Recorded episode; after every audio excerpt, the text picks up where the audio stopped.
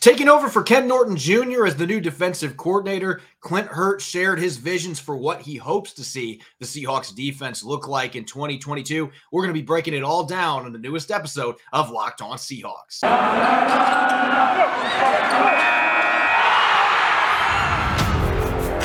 You are Locked On Seahawks, your daily Seattle Seahawks podcast, part of the Locked On Podcast Network. Your team every day.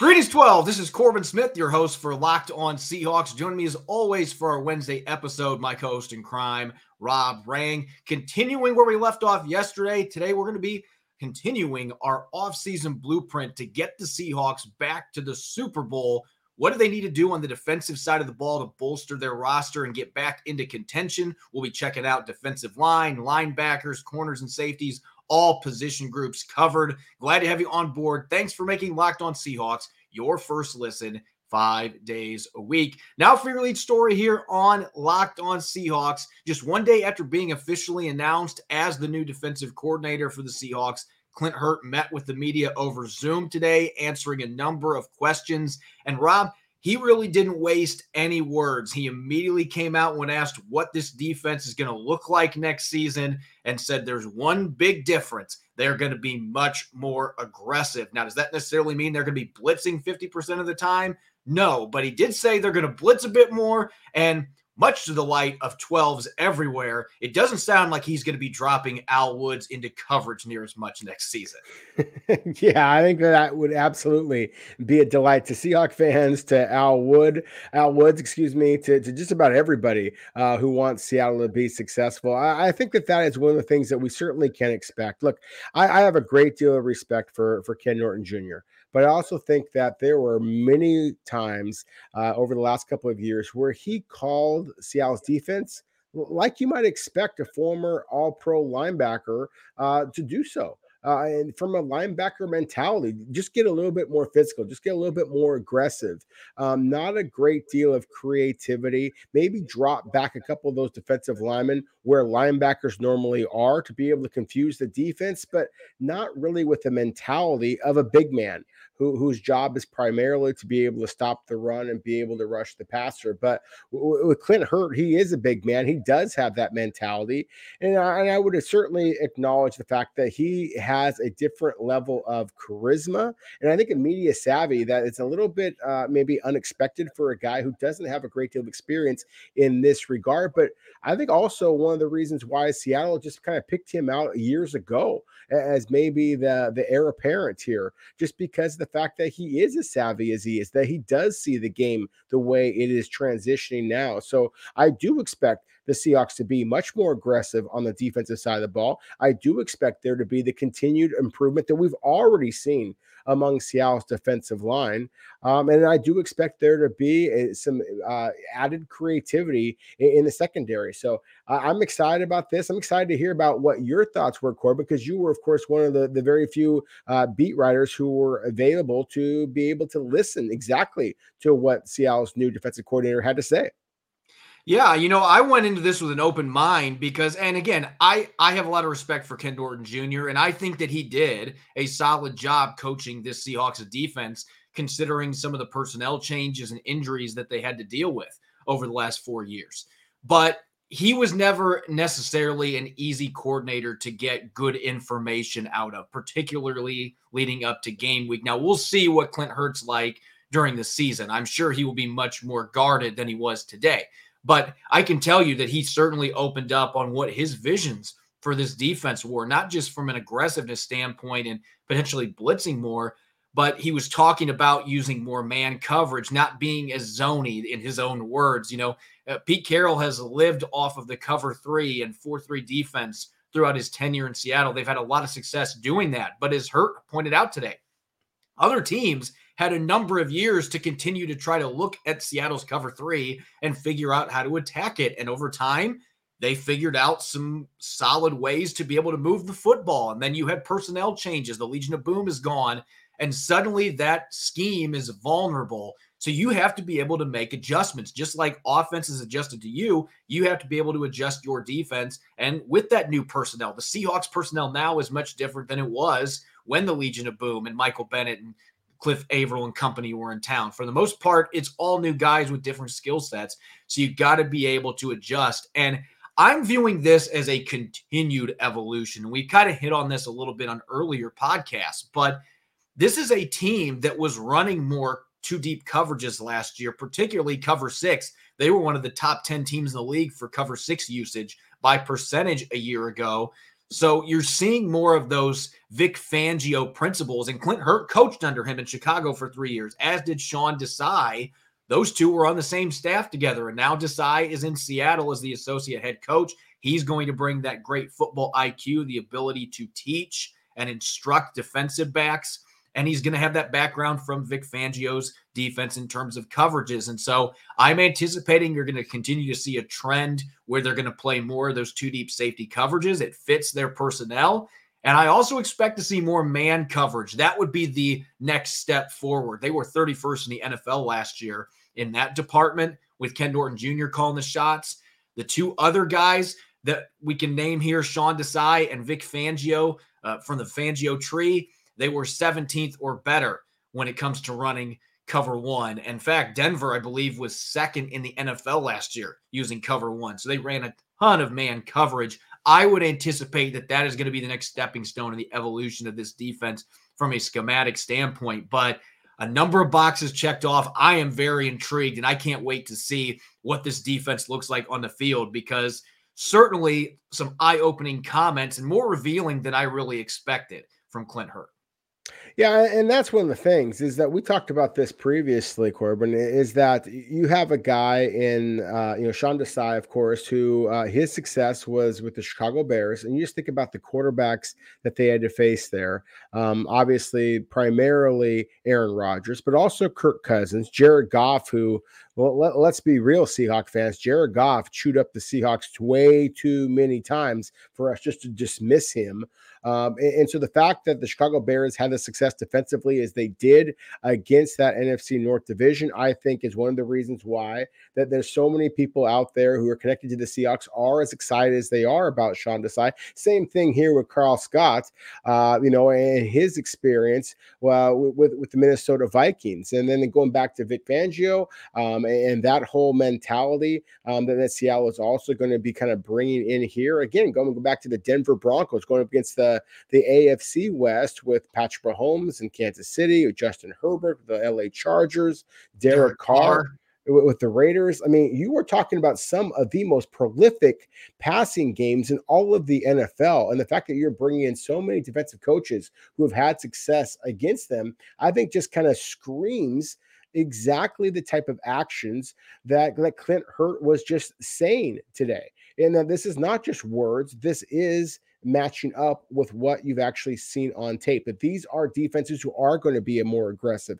I'm fascinated to see what, what Clint Hurtt um, and the rest of Seattle's coaches are going to be able to do with Jamal Adams, for example. Uh, I think that we are going to see much more of the Jamal Adams that we saw in 2020 than we saw this past season when he went from setting the NFL record for defensive backs for sacks to suddenly dropping off the face of the earth in, in terms of a pass rusher. You talked about it before. I think that you're going to see defensive linemen not dropping back into coverage, being that much more aggressive in how they attack the line of scrimmage. And we saw that in the last couple of weeks of the season when Al Woods became an absolute dominant force, when Carlos Dunlap became an absolute dominant force. And as we've talked about so many times before, I am so excited about what Darrell uh, Taylor is going to be able to provide the Seahawks. You, you, just see those traits. You see the burst. You see the bend. This is a young man whose best football is still ahead of him. I think that with a couple of little tweaks to Seattle's defense, this really could be a defense that is ready to pop. I think that's why Sean Desai and Karl Scott wanted to kind of hitch their wagon, so to speak, to the, the, what's growing here in Seattle because I think that they see that this is a defense that very much is on the rise. Yeah, I think you just mentioned the biggest takeaway for me. I mean, you could overlook all the X's and O talk, and there was plenty of it. I thought Clint Hurtt did a good job with that, but it's clear he knows his success or failure in this position is going to ride on his ability to maximize the skill set of the players at his disposal. And if there's one thing that Ken Norton Jr. struggled to consistently accomplish, that would be it. So, with players like Jamal Adams, Carlos Dunlap last year dropping back in coverage a bunch, let these guys do what they are good at. And if Clint Hurtt is able to do that, working with Sean Desai as well as Karl Scott, two defensive back, passing game oriented minds on this staff, then they have a chance to take a big step forward, especially if they're able to add some impact players, which is a perfect segue into our next couple segments here because we're going to continue our offseason blueprint looking at what the Seahawks need to do on defense to get back to the Super Bowl next season. You won't want to miss it. Football might be over for the season, but basketball is in full steam for both college and pro hoops. From all the latest odds, totals, player performance props, to where the next fired coach is going to land, betonline.net is the number one spot for all your sports betting needs. BetOnline remains the best spot for all your sports scores, podcasts, and news this season. And it's not just basketball. BetOnline.net is your source for hockey, boxing, UFC odds, right to Olympic coverage and information. Head to the website today or use your mobile device to learn more about the trends in action. Bet online, where the game starts. You're listening to the Locked On Seahawks podcast, Wednesday edition. I'm your host, Corbin Smith. Joining me as always, Rob Rang. Thanks for making Locked On Seahawks your first listen five days a week. We greatly appreciate it. Yesterday, we kicked off our annual off-season blueprint series. It's a two-parter, two episodes. Yesterday, we were dissecting what the Seahawks need to do on offense to get back to the big game next February in Glendale, Arizona. Now we're going to flip the script to defense. And I think you and I would both agree on this. We might not agree on what moves necessarily need to be made, but kind of piggybacking off of our conversation about what Clint Hurtt had to say today, this is a team that has a lot of good pieces on defense, but they also have some holes that they need to address. And so it feels like this is the side of the ball that needs the biggest changes potentially from a personnel standpoint. And I think we got to start with the pass rushers at defensive end. There are some talented players in this group, but they need to add an alpha dog to this group. I've been making this argument for several weeks. In fact, I made this argument last offseason, the offseason before. They've had some really good pass rushers on this team over the years, but they haven't had that elite guy that really takes the pressure and opens things up for everybody else. Dunlap kind of did that two years ago, but he's getting to be a little older player. You need that player that can come in and get you 12, 13, 14 or more sacks, that true alpha dog. And I guarantee the rest of this defensive line is going to get better rushing the passer by default. Yeah, that's the thing. I've used this uh, analogy in the past, Corbin. I, I see a bunch of guys who are, are kind of like the, the second, third, fourth, fifth starters in a Major League Baseball rotation they don't have a true number one. But once you get that number one, once you are not forcing Darrell Taylor, Carlos Dunlap, Poona Ford to be those kind of you know number one, number two kind of guys, you actually put them in a, a little bit better rotation. Then I think suddenly they explode. And that to me is probably the most critical uh, you know, move that Seattle has to be able to make, uh, not only along the defensive line, but in terms of their entire roster, whether it be in free agency or the draft. And and I, I mentioned the draft because I think that this is a draft that is absolutely loaded with pass rushers. Now, do I expect the Seahawks to be able to, you know, pull off some type of move to go up and get an Aidan Hutchinson or Kayvon Thibodeaux? No, I don't think that's what the what John Schneider is looking to do. But there are so many good pass rushers who are veterans, including a couple of guys who are in your own division. I mean, Von Miller just won a Super Bowl. Chandler Jones is absolutely eating the Seahawks for lunch, breakfast, and dinner. I mean, so if you are able to steal from one of your divisional opponents, be able to add that player to your roster, then that could be you know, exactly what you're looking to do right there. And and I mentioned those two players just because of again just the the the regional uh, you know similarities here. But at the same time, there are so many good veteran pass rushers who are available to Corbin, and, and, the fact that there are as many good young pass rushers in this draft, then some of these veterans maybe struggling to find themselves an NFL team is going to be willing to give them a lot of dollars. And you just look at what the the Raiders did with Maxx Crosby, what the you know the the Bengals did with their pass rush, bringing in some guys. I mean, there are a lot of pass rushers that are not necessarily going to get the biggest contracts, but yet are still very effective uh, effective off the edge. And so that's where I think that this is something that Seattle should be able to take advantage of. Yeah, I'm glad you mentioned Jones and Miller because those are the two biggest names that are going to be free agents, and they're still both very productive. We saw Von Miller down the stretch for the Rams. Felt like he was getting at least one sack every game. He had a big postseason on their way to a Lombardi trophy. So I don't care that he's going to be 33. He's still got plenty of juice. He is still a very technical pass rusher. I think he's got good football left in him. And Chandler Jones had another very solid season. Maybe didn't get the sacks that he usually does after the season opener. He had five, and then after that, didn't get a lot of sacks, but still very disruptive. And I think he'd be a good fit, especially if the Seahawks are going to be running more of a Vic Fangio type defense with three, four fronts, five defenders up on the line of scrimmage.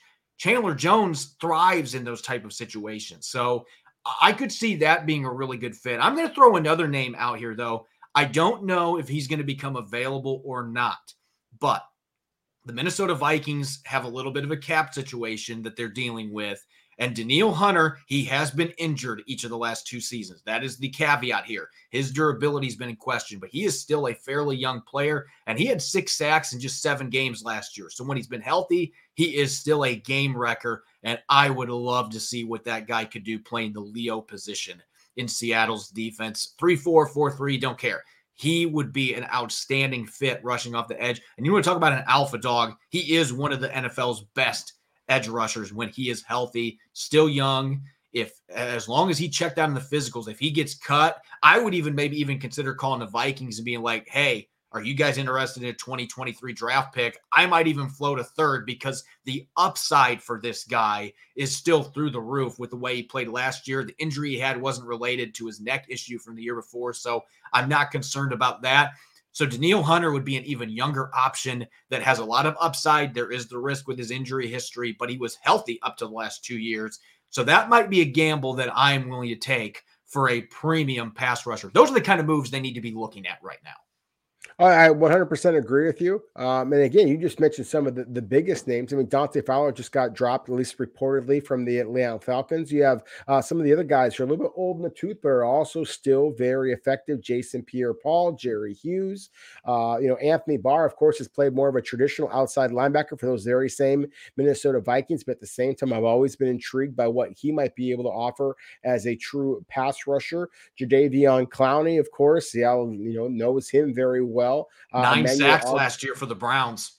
Exactly. Emmanuel Ogbah with the Minnesota, with the Miami Dolphins also, mm-hmm. I believe, had uh, nine sacks himself. There are a lot of good pass rushers out there, Corbin. I mean, and so you just kind of look at it. I mean, again, I, I, mentioned what the Cincinnati Bengals did. I mean, there's a lot of people out there who are really skeptical about what kind of player Trey Hendrickson was. And I would argue that, uh, hey, with all due respect to what Joe Burrow, Ja'Marr Chase, et cetera, et cetera, on the offensive side of the ball, Cincinnati Bengals are not qualifying for the Super Bowl without that pass rush and that defense just in general really, uh, you know, completely taking a, a complete U-turn a, a year ago. And so to me, that is where you have to kind of find one of these pass rushers that maybe isn't going to get that top dollar, or maybe he does, but on a one-year type of a deal. The, the kind of deals that that John Schneider and the Seahawks have preferred in the past. I think that there are a bevy of pass rushers in this year's free agent class that you might be able to get a little bit of a quote unquote diamond in the rough. I'm going to throw one more name out there that could make some sense. He's had double digit sacks each of the last two years. Last year with the Panthers, had a slow start to his career, but Haason Reddick is still a young player that yep. might be a better fit for the defense Seattle's going to run now than what they would have ran in recent seasons, playing more that hybrid outside backer, smaller size outside linebacker. So I'd be curious to see what kind of fit there would be there too, because he's still a young player, very explosive off the edge.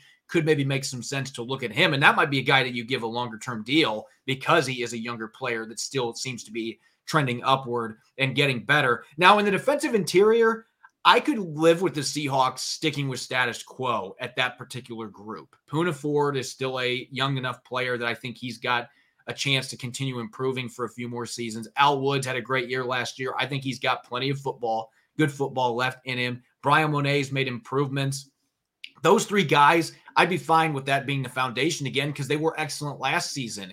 But we talked about the need to bolster the pass rush. You want to help your outside pass rushers get an interior rusher that can wreak havoc. And Akiem Hicks is another player that it's got to be the right price because he's getting older. He has had some injuries in two of the last three seasons, but he's only two years removed from a year with more than 50 pressures. At 335 pounds, you can play him three tech, you can play him at the nose, you can play him at big defensive end, you can play him all over the line one of the most underrated players in the league. And oh, by the way, he has a really good relationship with your new associate head coach, Sean Desai, from all those years they were together in Chicago. So Desai might be able to do some recruiting for you.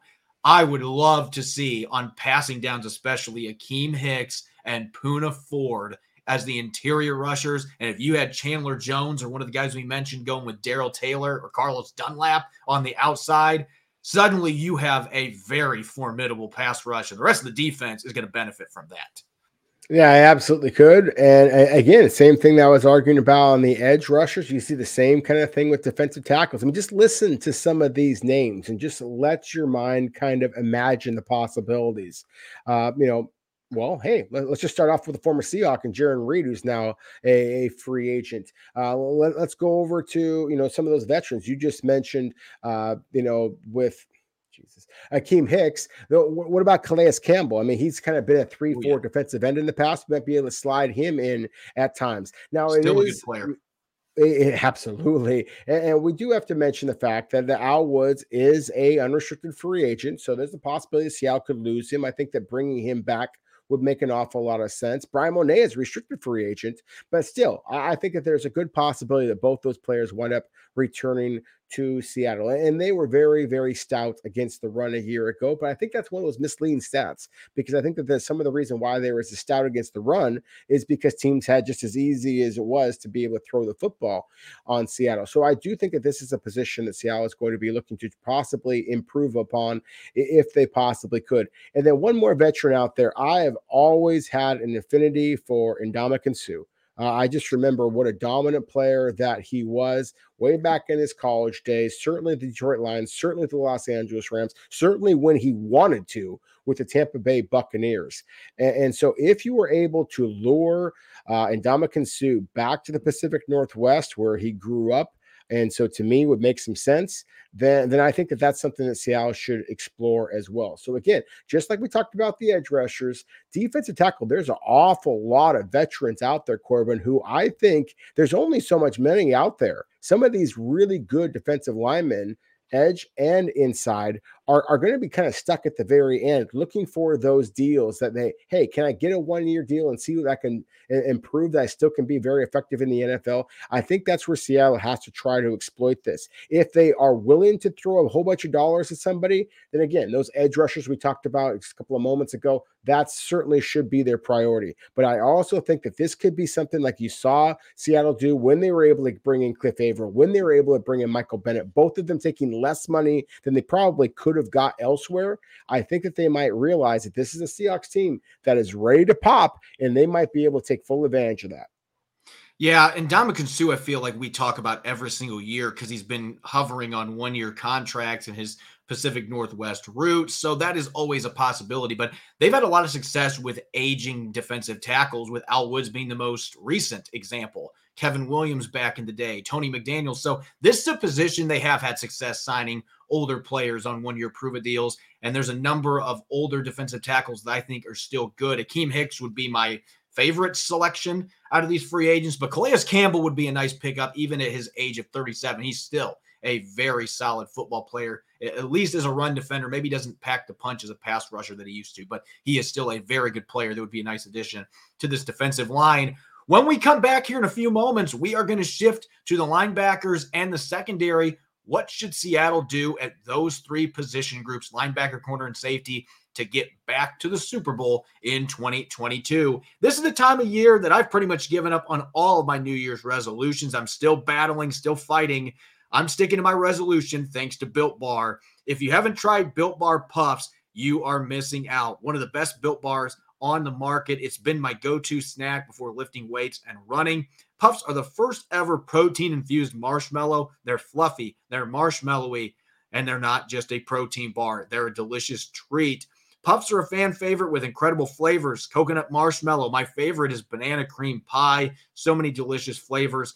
These are going to be your new favorite. I can guarantee that. All built bars are covered in 100% real chocolate, 130 calories, 4 grams of sugar, 4 net carbs, and 17 grams of protein. Compare that to a candy bar, which usually has around 240 calories, 30 grams of sugar, and dozens of net carbs. If you're wanting regular built bars, tons of delicious flavors there too coconut, coconut almond, white chocolate cookies and cream for a limited time this month. They're all delicious and new flavors are coming out all the time. Go to built.com and use the promo code LOCK15 and get 15% off your order. That's LOCK15 at built.com for 15% off your next order.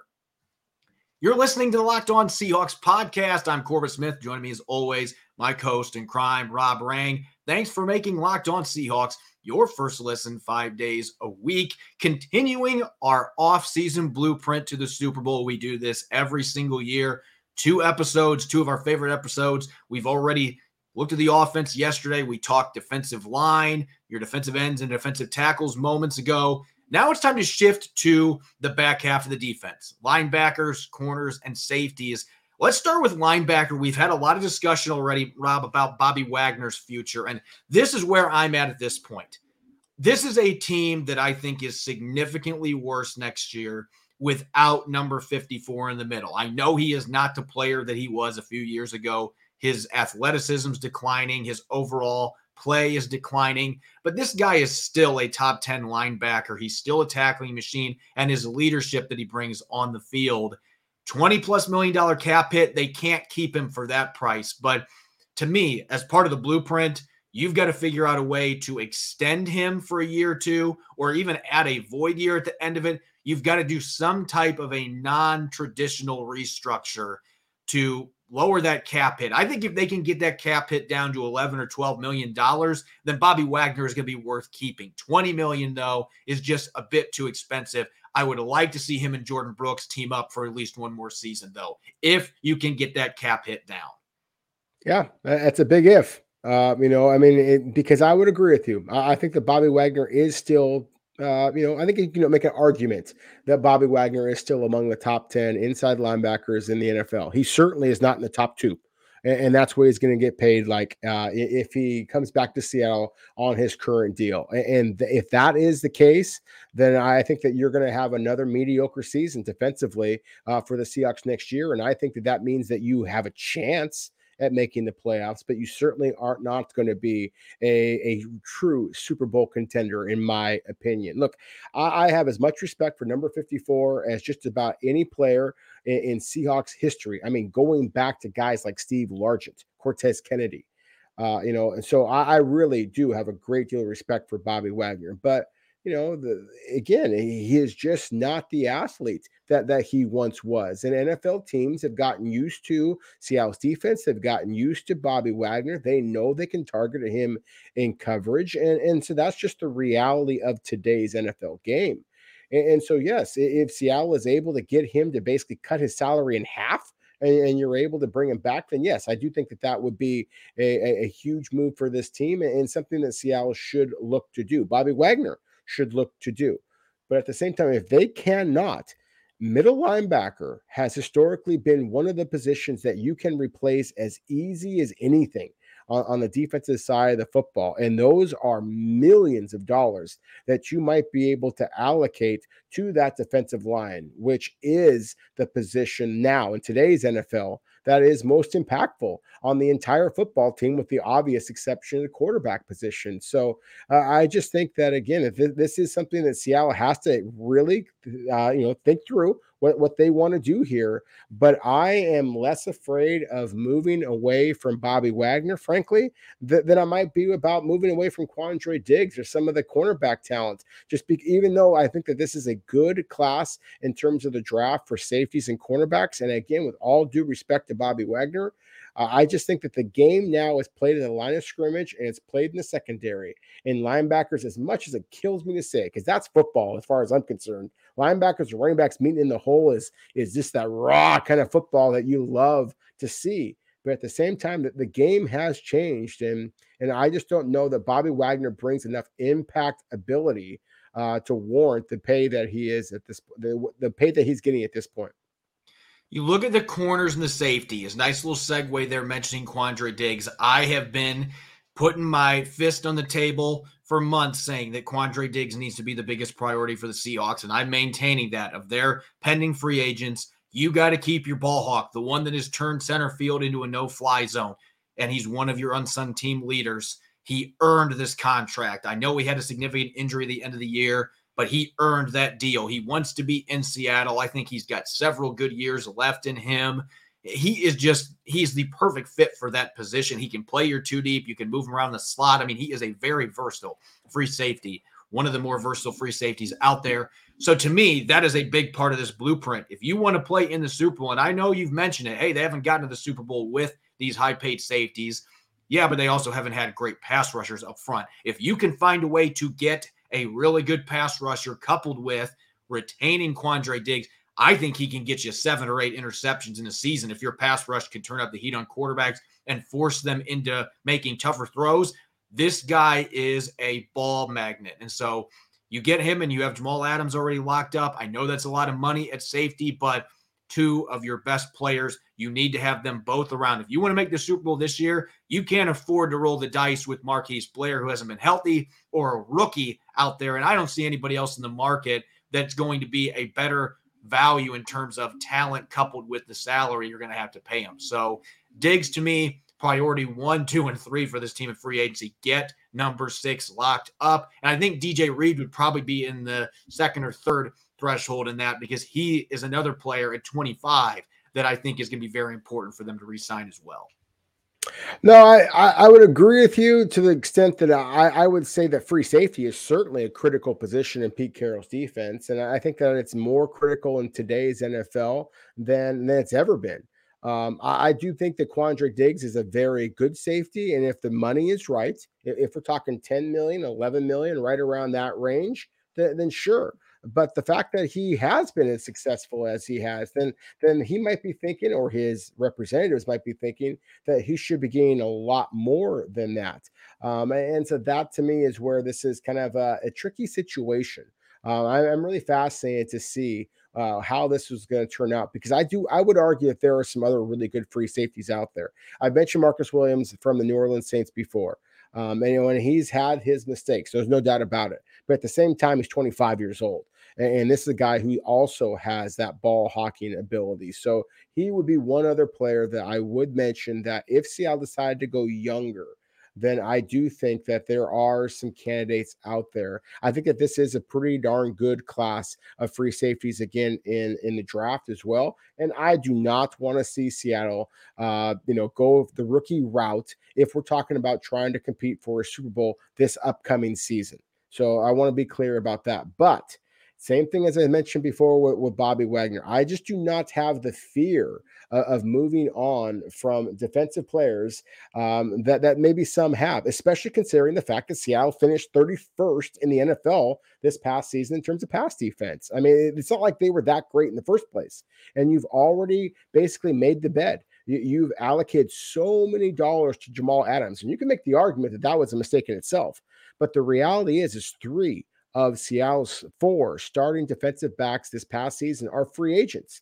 And considering the fact that they struggled as much as they did, at least statistically, then to bring them all back, you know, man, there, there's an argument to be made there. Now, personally, I, I do think that Quandre Diggs should be back.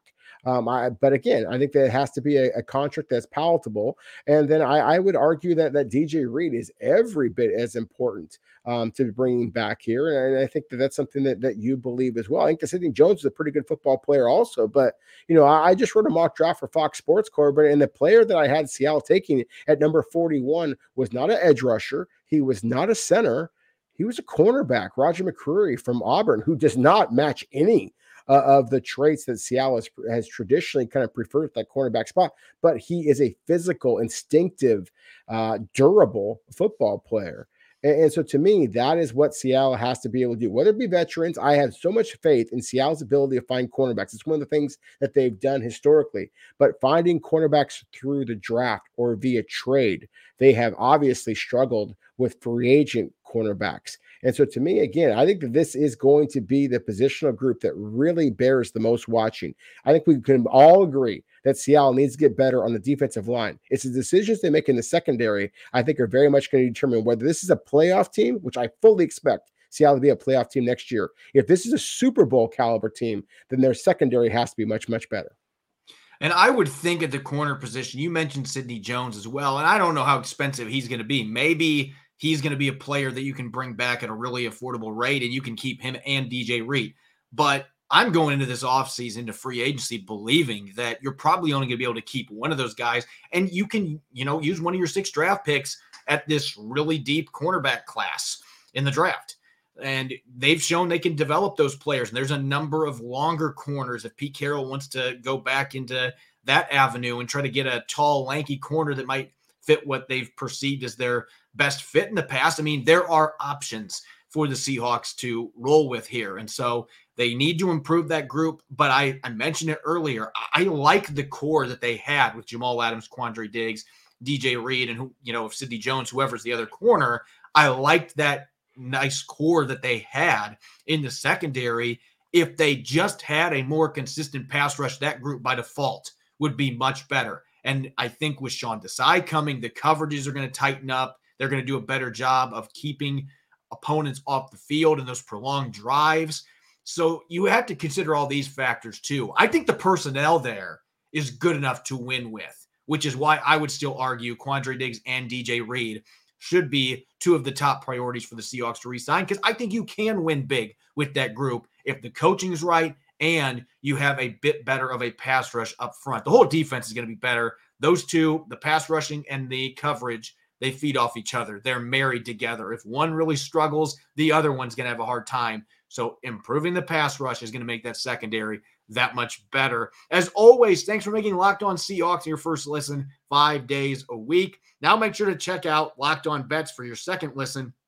It's your daily one-stop shop for all your gambling needs. Locked On Bets is hosted by your boy Q with expert analysis and insight from Lee Sterling. You can follow me on Twitter at Corbin Smith NFL. You can follow Rob as well at Rob Rang. Make sure to check out Locked On Seahawks on Apple Podcast, Google Podcasts, Spotify, and of course, five days a week streaming on YouTube. Coming up on our Thursday episode, I'm going to be tackling your questions in our weekly mailbag and continuing our position by position review, finally getting to the tight end group. You won't want to miss it. Enjoy the rest of your Wednesday. Go Hawks.